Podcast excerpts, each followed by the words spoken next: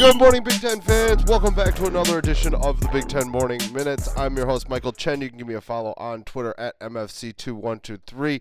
I apologize. It's been a long time, and it's going to be a little bit longer morning minutes today due to the fact that I've been on vacation. I was out of town for the last couple of days, but I am back in the cold city of Chicago, although it looks like it's going to be nice and warm.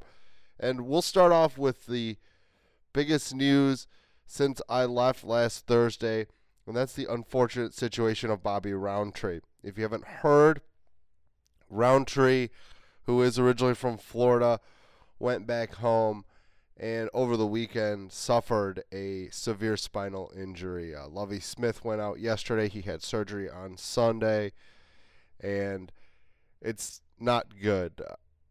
Uh, I just uh, I'm of loss of words. You hate to hear something like this happen to anybody, and especially somebody who obviously plays a part in a team like this.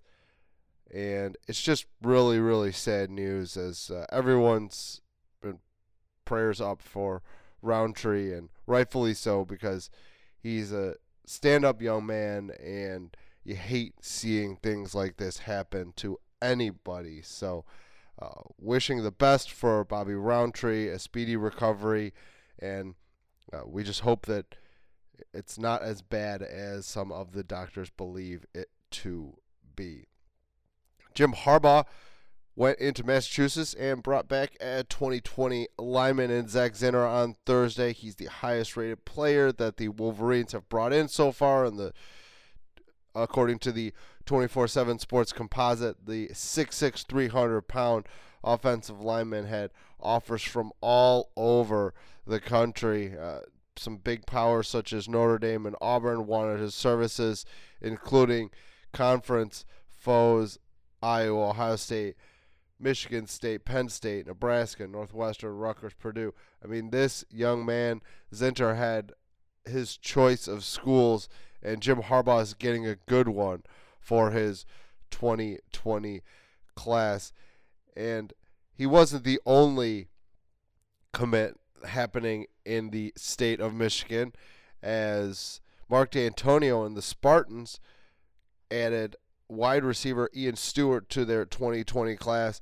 Uh, Stewart has grown in the past year or so. His profile actually listed him at six foot, but when you go and look around, he's actually 6'3, added on a bunch of weight as well.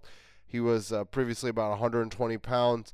Now he's 200. So a solid pickup for Mark Dantonio and his staff. Stewart uh, wasn't a difficult decision for Stewart because obviously he's committing early, and uh, both Michigan and Ohio State offered him late as he's a he's a late rising prospect due to the, obviously the growth spurt that I just mentioned. And I think Mark Dantonio is getting a good one here.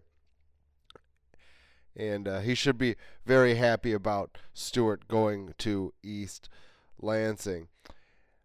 Iowa got a commit as well. And Leshon Williams didn't waste any time. The day after he was offered by Kirk Ferentz, he decided to join the Hawkeyes. The Oaklawn, Illinois native ran for over 2,100 yards last year to go along with 24 touchdowns. Uh, apparently, he's gunning for 3K this year in his final season in high school, so it remains to be seen if he'll get those numbers. But still, 2,100 yards is a very impressive stat line in high school. Tom Allen also added to his class this past weekend in state offensive lineman Cameron Knight becoming the fourth commit for the Hoosiers in the 2020 class. Knight had a lot of family ties towards the Hoosiers. His brother Brandon played for them previously. So obviously, Cameron was very, very familiar with the Hoosier program. At 6'3, 270 pounds, Knight had offers from Cincinnati, Miami of Ohio, and Illinois State.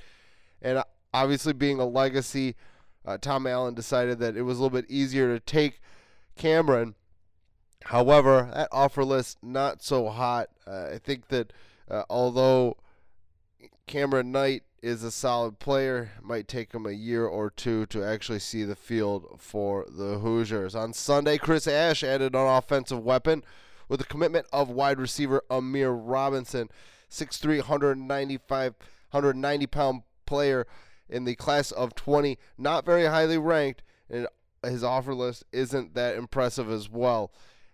I personally think that this uh, commitment could have been weighted off. I think that Chris Ash has other players that are a little bit more high on their board.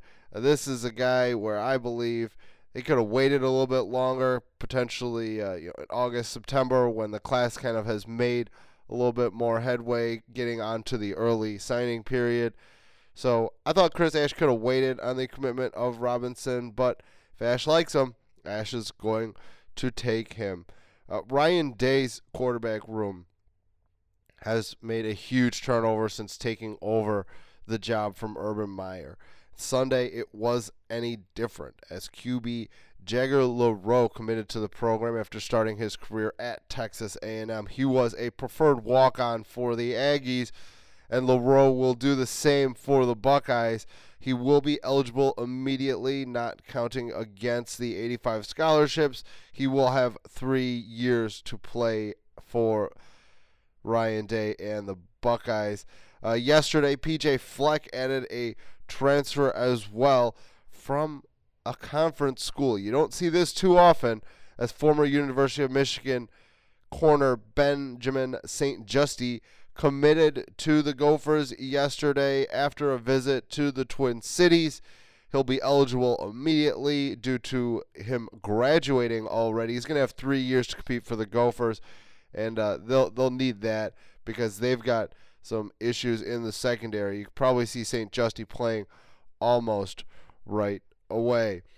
A uh, couple of other quick notes here due to the fact that a quarterback leaving the conference.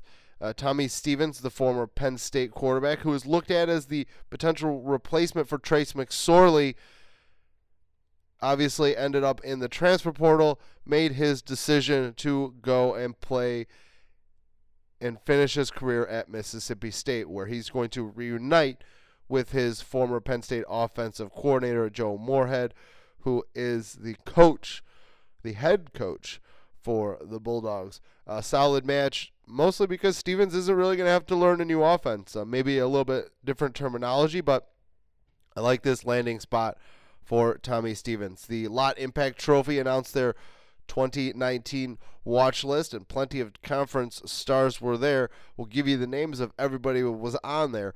Purdue's linebacker Markus Bailey, Nebraska's linebacker Mohamed Barry, Michigan State's linebacker Joe Bachie, the potential top 10 pick in Iowa's defensive lineman A.J. Epenesa, Northwestern's linebacker Paddy Fisher, Ohio State's defensive back Jordan Fuller, Penn State's defensive end Yetur Gross Matos, a pair of Wolverines in linebacker Khaleke Hudson and Josh Metellus. Wisconsin's linebacker eh, Chris Orr rounds out the list.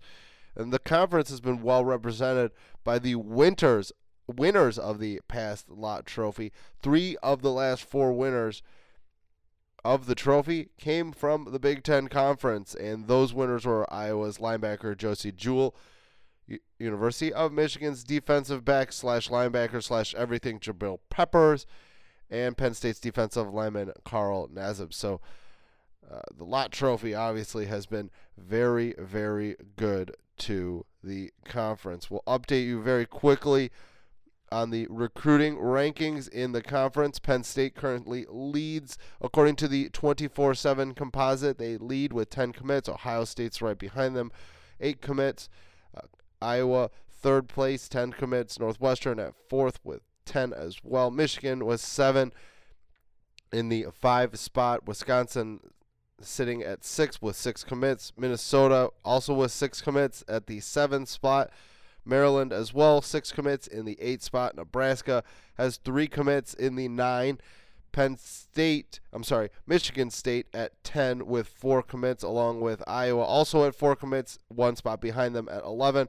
Purdue has three commits, checking them in at 12. Rutgers also with three commits at 13. And rounding out the conference with just two commits is the University of Illinois. There is a few notes on the hardwood as well. Michigan hasn't made up their mind for the replacement for John Beilein, but they're getting to a conclusion. And it seems as if Juwan Howard is at the top of that list. He's been endorsed by former Fab Five teammate Chris Webber. Things are starting to move. And the reason being is because they've already lost commitments. Their top commitment for the 19 class, Jalen Wilson, has decommitted. Uh, did that Thursday afternoon. He's a top 50 player in the nation. He did mention that he will still consider the Wolverines, but that leaves their 19 class with just one commit in Cole Bajema. They also found out yesterday that Iggy Brazdeikis is going to stay in the NBA draft, and that's one of the main reasons why John Beilein decided to leave. He was uh, his his team was getting gutted with NBA players. Uh, yesterday, some really bad news for Iowa guard Jordan Bohannon. He's going to have surgery, and he's going to sh- in his hip, and he's going to shave off some of the bone. He's going to repair a labral tear over there as well, and this potentially could cost him his senior season. I do believe that if he was to petition the NCAA for a medical redshirt, I, most likely he would be getting that, but it's still uh, tough news for Bohannon and Iowa head coach Fran McCaffery as they've already lost multiple players due to transfers and the NBA in this offseason. So tough loss for Iowa.